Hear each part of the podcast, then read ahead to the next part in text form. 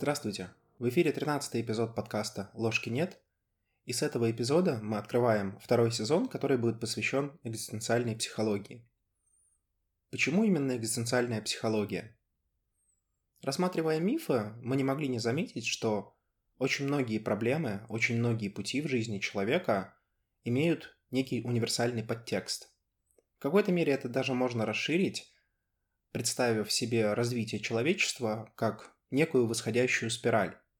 Те проблемы, с которыми мы сейчас сталкиваемся, они зачастую не новы, и иногда даже возникает такое странное суждение, а есть ли вообще какие-либо новые идеи, которые современное человечество открыло по сравнению, например, с Древней Грецией.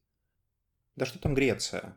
Несколько тысяч лет назад, еще задолго до рождения Христа, в Древнем Египте появляется первое художественное произведение «Разговор усталого человека со своей ба, со своей душой», который можно прочитать современному человеку и понять, что, в общем-то, все те вопросы, которые задает тот самый усталый египтянин, они, в общем и целом, весьма актуальны и сейчас. То есть, несомненно, полезно понимать универсалии, которые лежат под этим поведением, под этими проблемами. Но решить эти проблемы, судя по всему, человечество за все это время так и не смогло. А значит, нужно пытаться подходить к этим проблемам с разных сторон. Один из подходов – это попытка выделить универсалии, собственно. Об этом мы говорили в первом сезоне в мифологической части. Теперь мы попробуем зайти к тем же самым проблемам, но с другой стороны. Мы попробуем рассмотреть эти проблемы независимо, как данность, которая существует в мире, и то, что с этой данностью можно делать. Собственно, этим и занимается в какой-то мере экзистенциальная психология – Известный психолог 20 века Виктор Франкл, человек, который пережил ужасы концлагеря и именно в концлагере начавший писать свою книгу, как-то заметил, что у каждого времени есть свои неврозы, и каждому времени требуется своя психотерапия. Это очень хорошо подходит под тот тезис, который мы выдвинули некоторое время назад, что проблемы, может быть, и не новые, однако подходы к решению этих проблем могут и должны меняться, потому что, как это можно визуализировать в спирали, мы постоянно крутимся по этому самому кругу, иногда возвращаясь в ту точку, в которой мы уже были, но на другом уровне. А значит, и подход требуется немного другой. Конечно, экзистенциальную психологию следует рассматривать как некий конструкт. Вообще, это один из основных тезисов, в том числе экзистенциальной психологии, что никакой абсолютной истины в ней быть не может, потому что что такое абсолютная истина? Совершенно непонятно. И для чего она нужна? Для чего нужна экзистенциальная психология? Для того, чтобы построить некий конструкт, некую модель того, как устроен человек, как устроено его бытие, как устроена его психика. И чтобы с помощью этой модели попытаться что-либо с этим сделать. Что-то осознать, что-то улучшить, что-то понять. В такой парадигме Конечно, может быть много моделей. Может быть экзистенциальная психология, может быть гуманистическая психология, может быть гештальт-терапия, может быть психоанализ, может быть когнитивно-поведенческая терапия. Все это с точки зрения экзистенциальной психологии представляет собой разные модели, которые применимы в тех или иных ситуациях. Они просто дают некий конструкт, некую модель, с которой может работать человек. Прежде чем начать обсуждать, собственно, саму экзистенциальную психологию, я бы предложил немного углубиться в те идеи и те причины, которые привели к ее возникновению. Вообще, я небольшой фанат исторических экскурсов, потому что зачастую они только мешают пониманию предмета, ну какая разница, что, когда, в какой год произошло. Но мне кажется очень важным понимать мышление тех людей, которые создали это новое направление. То есть мне совершенно не важно, например, когда Ньютон изобрел Ньютонову механику или когда Эйнштейн создал свою теорию относительности. Однако понять те причины, по которым они это сделали, почему их не устраивала предыдущая модель, что они сделали для того, чтобы разработать новую модель, как они пришли к этому, как они мыслили. Вот в этом я вижу огромную ценность, потому что это дает источник новых идей, это дает взаимосвязь. Да, со временем я более чем уверен, что и квантовая механика и теория относительности уйдут в небытие, потому что очевидно, что любая физическая теория в конце концов окажется ложной. Но сам способ нахождения этой теории, сам способ ее открытия, сам способ ее развития, вывода из предыдущих, вот это вполне может быть и вечным. Поэтому давайте поговорим немного о истории, о том, как это все зарождалось. Вообще сам экзистенциализм зародился еще в XIX веке и связывается зачастую с именами Киркегора, с именами Федора Достоевского, хорошо знакомого русскому человеку, Льва Толстого и других известных философов.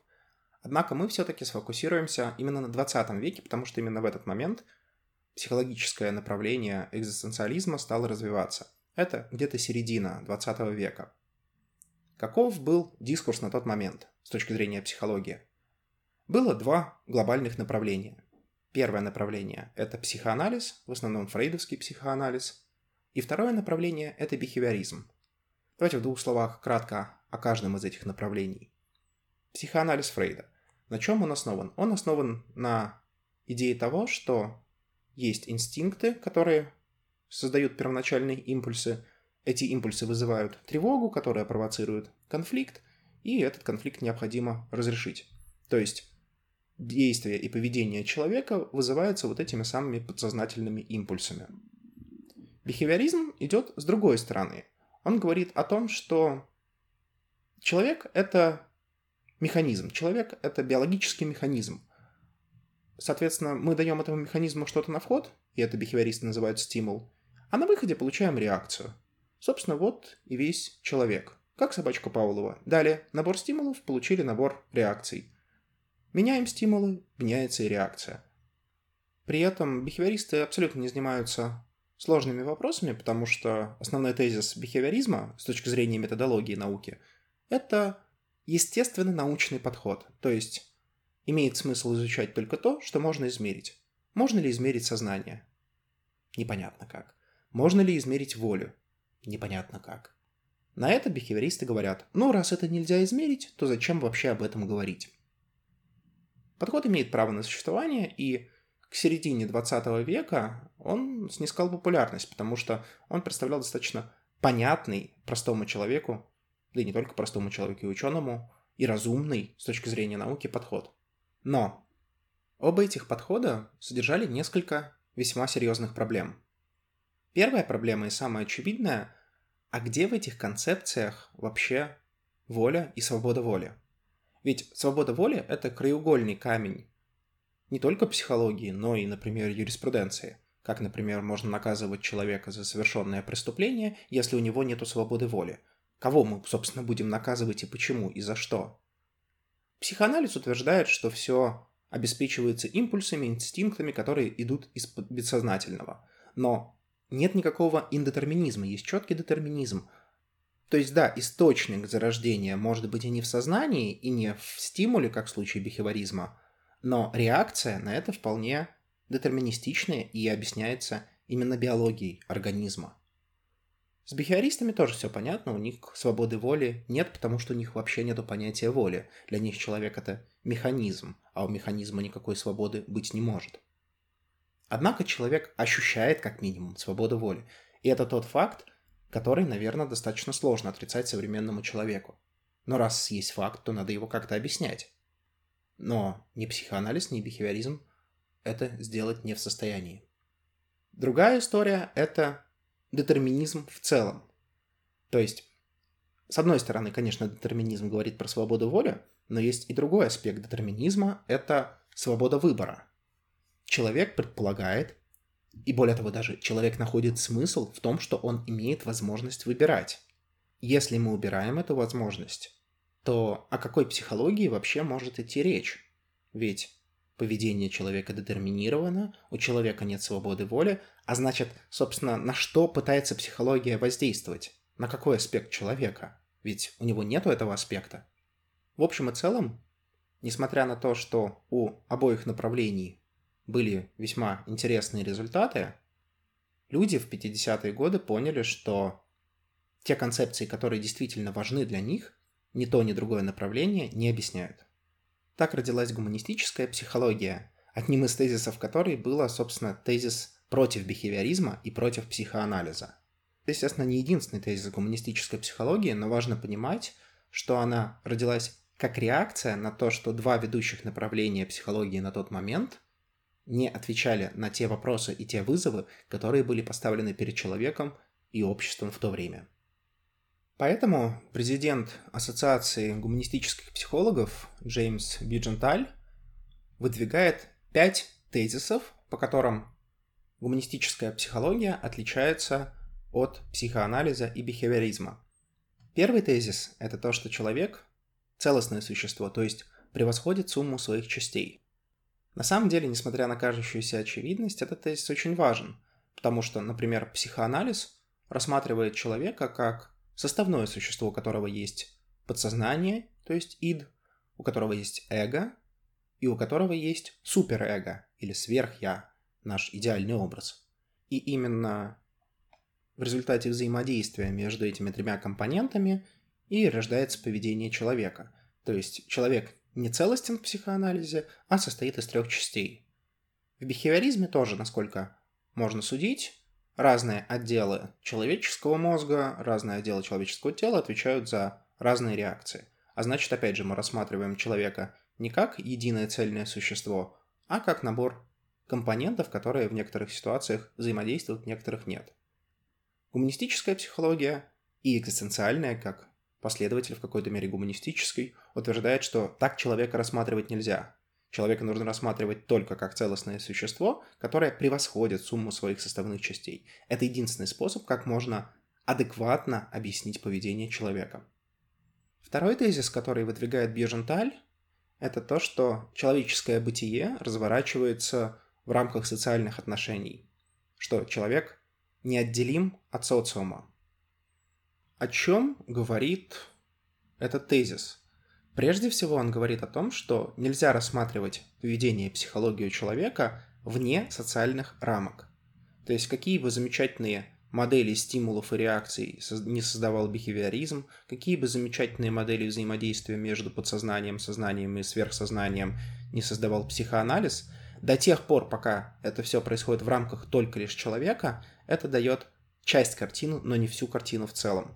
Только рассмотрев человека, его бытие и его социальное окружение и социум в целом, можно дать адекватную картину тем переживаниям и тому поведению, которое выражает человек. Третий тезис – человек осознает себя. Конечно, с точки зрения философии можно долго интеллектуализировать по этому вопросу и так далее и тому подобное, однако фактически этот тезис необходим для того, чтобы постулировать наличие индетерминизма в поведении и психологии человека. Потому что если убрать этот тезис, фактически мы вернемся на шаг назад.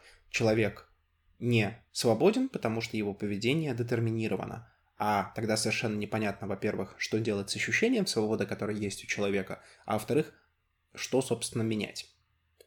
Четвертый тезис также немного вторит третьему тезису. Человек имеет выбор. Опять же, это постулируется гуманистической и экзистенциальной психологиями, потому что именно этот постулат дает возможность влияния на психику и поведение человека. Без этого постулата любые психологические интервенции принципиально невозможны. И пятый важнейший тезис, о котором ни психоанализ, ни бихевиоризм не упоминали, это то, что человек интенциален. Иными словами, он обращен в будущее, и в его жизни есть как цель, так ценности и смысл. Действительно, вопрос смысла, например, для бихевиоризма это что-то за рамками, потому что, ну, можно ли смысл померить? Я не знаю, как померить смысл, бихевиористы не знали. А раз нельзя его померить, то зачем вообще о нем рассуждать? С точки зрения психоанализа тоже к этому есть вопросы, потому что о каком смысле может идти речь, если человеческое поведение детерминируется инстинктами и импульсами, идущими из подсознания. Поэтому утверждение гуманистической психологии о том, что в человеческой жизни может быть и цель, и смысл, оно фактически дает направление движению человека, говоря о том, что человек не просто вещь в себе, а человек развивается и стремится в будущее, что у человека есть понятие будущего. И это очень хорошо вписывается в наше повседневное поведение и в наш здравый смысл. Ведь мы обычно движемся к какой-либо цели – Пока мы движемся, у нас есть какие-то ценности, которых мы стараемся придерживать. Мы ищем смысл в том, что мы делаем, и в том, что нас окружает. Мы смотрим в будущее, мы договариваемся с будущим ради той или иной цели. мы не только живем в настоящем или в прошлом, как, например, может утверждать психоанализ. Таким образом, вот эти пять тезисов фактически стали основой для гуманистической психологии. Однако возникает вопрос, если мы будем говорить в рамках второго сезона об экзистенциальной психологии, почему мы затронули гуманистическую психологию? Несмотря на то, что причины возникновения и мышления экзистенциальных и гуманистических психологов на старте было очень близко, тем не менее есть одно существенное различие. Гуманистические психологи в основном фокусируются на саморазвитии и самоактуализации человека, то есть на тех задачах, которые человек может выполнить, на тех целях, которые он может поставить, на том росте, который он может совершить. Да, при этом могут случаться какие-то неприятности, какие-то помехи на пути, социум что-то может подкидывать, жизнь может какую-нибудь гадость совершать. Но со всем этим можно бороться, так утверждает гуманистическая психология.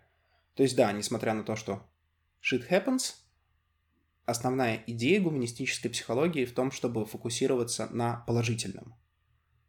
Экзистенциальная психология, как и юнгианская, например, психология до нее, она говорит о том, что нельзя выбрасывать из жизни никакой опыт.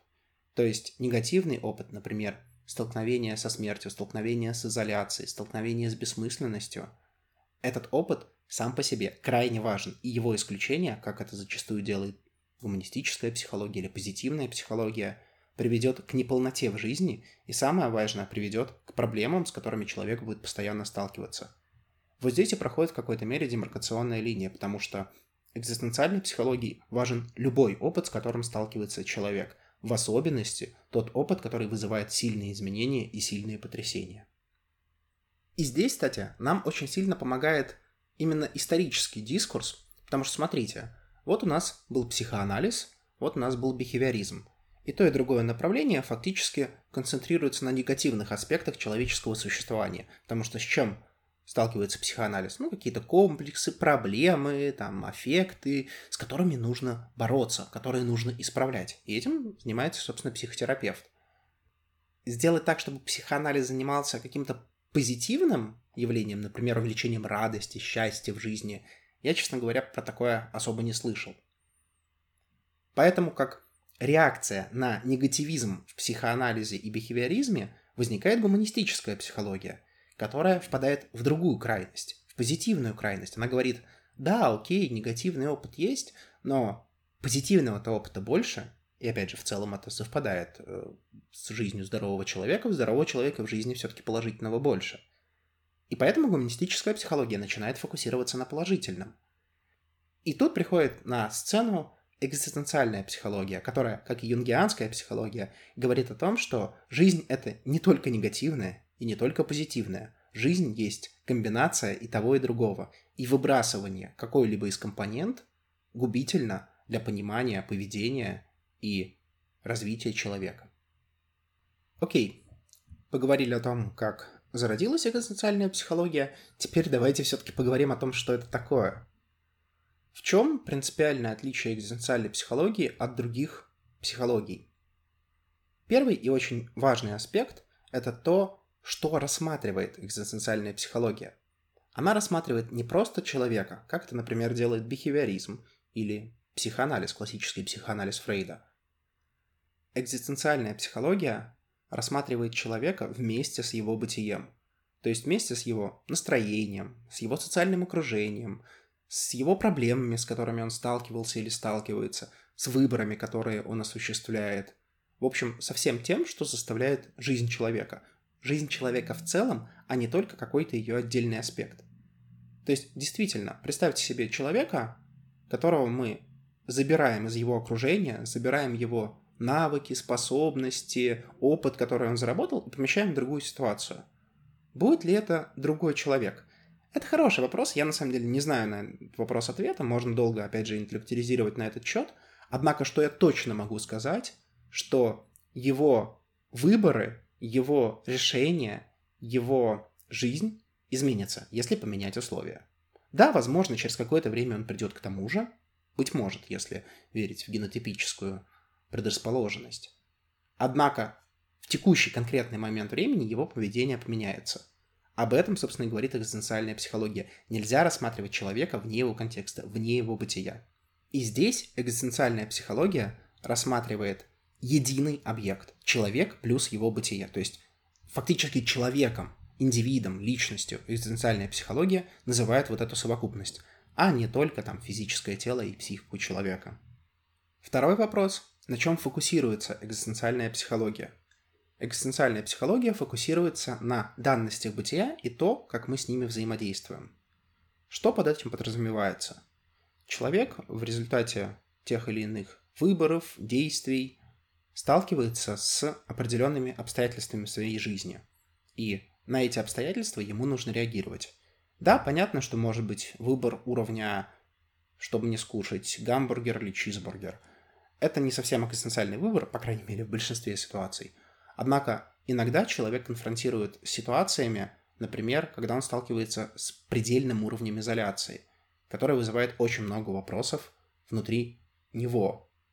И экзистенциальная психология как раз фокусируется на том, что это такое, как человек может с этим взаимодействовать, как человек может этому противостоять, как человек может это конструктивно использовать. То есть рассматривая некоторые аспекты жизни человека как те данности, которые просто появились в его жизни, экзистенциальная психология говорит о том, что, собственно, с этим можно делать. Возникает вопрос, а когда человек сталкивается с экзистенциальными проблемами? Тут тоже может быть много разных вариантов ответа. Один из экзистенциальных психологов Карл Ясперс предложил следующую историю, что человек сталкивается с этими данностями, с этими глобальными проблемами в тот момент, когда он находится в пограничной ситуации, например, ситуации жизни или смерти. Или, например, в ситуации, когда человек оказывается в предельной изоляции и не может взаимодействовать ни с кем, ни с чем, и он остается исключительно наедине с собой. Это может быть ситуация крайней тревоги или крайнего физического истощения. Или наоборот, это может быть ситуация религиозного экстаза. Это может быть ситуация переживания бесконечной красоты этого мира, или бесконечной красоты природы, или какого-то природного аспекта.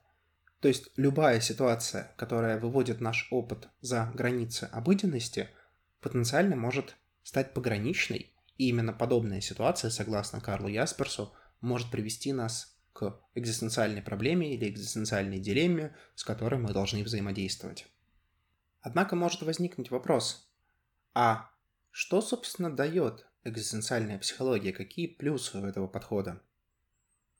Первый ответ, который на это можно дать, это то, что экзистенциальная психология объясняет причины тревог, которые возникают у человека не просто какими-то инстинктами или физиологическими процессами, а теми фундаментальными данностями, которые есть в бытие. То есть тревога рассматривается не как механизм, который только защищает человека от опасности, возникая и что-то подобное, а как нечто, что априори существует в бытие. Тем самым фактически отвергается идея того, что мы можем исключить тревогу из своей жизни. Эта тревога у нас есть как данность. Другое дело, как мы реагируем на эту тревогу. Другой аспект, который утверждает экзистенциальная психология, что на самом деле человек постоянно сталкивается с этими данностями и с этими проблемами. Но на это можно возразить, что вот я сейчас сижу такой хороший и замечательный, и у меня нет таких проблем. На это экзистенциальная психология утверждает, что человек с самого раннего возраста, и это подтверждается в том числе эмпирическими данными и эмпирическими исследованиями, человек начинает строить защиты вокруг базовых экзистенциальных данностей, чтобы не взаимодействовать с ними напрямую, потому что это сложно, страшно и т.д. и т.п. Таким образом, уже ко взрослому возрасту человек представляет собой такой конгломерат, наслоение защит друг на друга. Однако, если начинать эти защиты снимать, в конце концов обнажится одна из экзистенциальных данностей, которая, собственно, все это и вызвала. Третий, и я бы сказал, один из самых важных аспектов экзистенциальной психологии, это то, что, по утверждению экзистенциальных психологов, только приняв некоторые из данностей, можно прожить более полную жизнь. Здесь можно процитировать одного известного автора о том, что Физически смерть разрушает человека, но идея смерти спасает его. То есть Утверждается, что до тех пор, пока мы не поднимем уровень осознания экзистенциальных данностей до уровня сознания, собственно, мы не можем нормально прожить нашу жизнь. То есть страх смерти, изоляции, бессмысленность, другие страхи, они не позволяют нам жить полно. И до тех пор, пока мы их не примем, не осознаем и не проработаем, мы просто будем избегать возможности жить. То есть мы не будем брать кредит по жизни потому что не захотим платить долги по этому кредиту. Еще один интересный тезис приводит один из самых известных экзистенциальных философов 20 века, Мартин Хайдекер. Он утверждает, что бытие не дается автоматически человеку, а что бытие необходимо утверждать и подтверждать. То есть изначально человек попадает в этот мир очевидно, в бессознательном состоянии. Дальше он нарабатывает это сознание и осознание себя, мира вокруг и прочее. Однако Хайдекер утверждает, что до тех пор, пока человек не осознает бытие и не входит в то, что называют модус сознания, он не живет бытие, не проживает бытие полно. Оно не дается ему априори. Не так, что вот человек родился, и у него появилось бытие. Только когда он его подтверждает.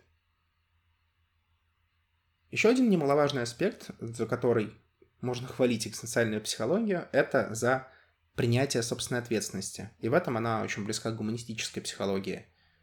Человек есть сумма его выборов и сумма тех решений, которые он принял. Отказ от принятия решений, отказ от выбора является деструктивным поведением и ведет к проблемам. Еще одним положительным аспектом экзистенциальной психологии является то, что она фокусируется не на прошлом, как, например, психоанализ, утверждающий, что все проблемы человека исключительно в его детстве или даже раньше, фокус экзистенциальной психологии находится не в настоящем, а в будущем, которое становится настоящим. То есть, тем самым экзистенциальная психология заставляет перестраивать свою жизнь с учетом тех выборов, которые принимаются. Ну и в конце концов, простое осознание тех экзистенциальных данностей, с которыми человек может столкнуться, делает их чуть более знакомыми. Каждый раз, когда мы что-либо делаем чуть более знакомым, мы тем самым снижаем риск получения психологической травмы, когда мы будем конфронтировать с соответствующей данностью. А по утверждениям экзистенциальных психологов и философов, так или иначе человек когда-нибудь с ними обязательно столкнется. И лучше сталкиваться подготовленным.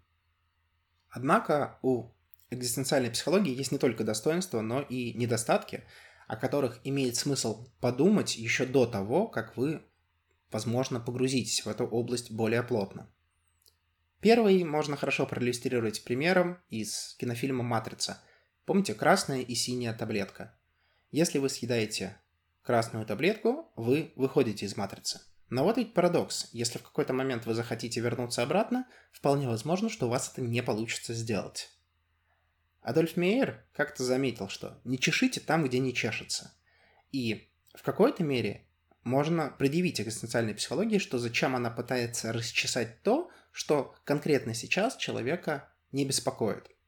И в красную таблетку вы принимаете на себя риск того, что вы не сможете вернуться обратно.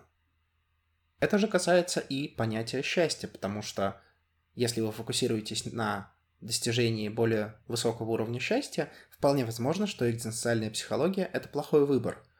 Почему? Потому что она не утверждает, что вы станете более счастливым. Более осознанным – несомненно. Более ответственным – несомненно. Но не факт, что более счастливым. Здесь мне опять вспоминается хороший пример из замечательного сериала «Менталист», я имею в виду, естественно, американскую версию, где главный герой жил весьма счастливой жизнью до тех пор, пока антагонист э, сериала не убил семью главного героя. И это, несомненно, привело к большему осознанию своей жизни главным героем. Об этом говорит как раз одна из последовательниц антагониста во втором сезоне, что именно маньяк открыл главному герою глаза на то, что жизнь бывает разная. И нет сомнений в том, что этот человек стал более осознанным и более сознательным. Но стал ли он от этого более счастливым? Я бы сказал, просмотрев все семь сезонов, что нет. Эссенциальная психология заставляет человека принять тот факт, что в мире есть некоторые негативные данности, например, смерть или изоляция, с которыми человек сделать ничего не в состоянии. Это в какой-то мере может вести к более высокому уровню тревожности, который будет у человека. Более того, частое явление, когда человек начинает заниматься терапией, это то, что в краткосрочной перспективе и даже, возможно, в среднесрочной его состояние ухудшается. Именно по этой причине, например, психологам не рекомендуется участвовать в проработке людей, которые столкнулись с чрезвычайной ситуацией, например, наводнением или чем-то подобным, потому что их стратегия – это терапия, а терапия на старте может сделать человеку хуже, чтобы потом ему стало лучше. А в таких ситуациях, в случае чрезвычайной ситуации, конечно, нужно мгновенно человека поднять на какой-то разумный уровень, а потом уже прорабатывать остальные аспекты. И еще один аспект экзистенциальной психологии, о котором стоит помнить, это то, что она требует постоянной, активной работы над собой. Нельзя сделать что-то и потом просто наслаждаться результатами. Как правильно отмечает Хейдекер, бытие требует постоянного утверждения и подтверждения. Собственно, вступив на путь осознания, вам придется это делать постоянно. И не просто делать, а понимать, что отказ в вызове, отказ в решении проблемы может вас не просто опустить на уровень назад, а опустить чуть ли не к самому началу. На этом, я думаю, сегодня мы можем закончить, а в следующий раз мы поговорим о тех экзистенциальных данностях бытия, которые присутствуют в жизни человека и что они из себя представляют. С вами был подкаст «Ложки нет». До новых встреч!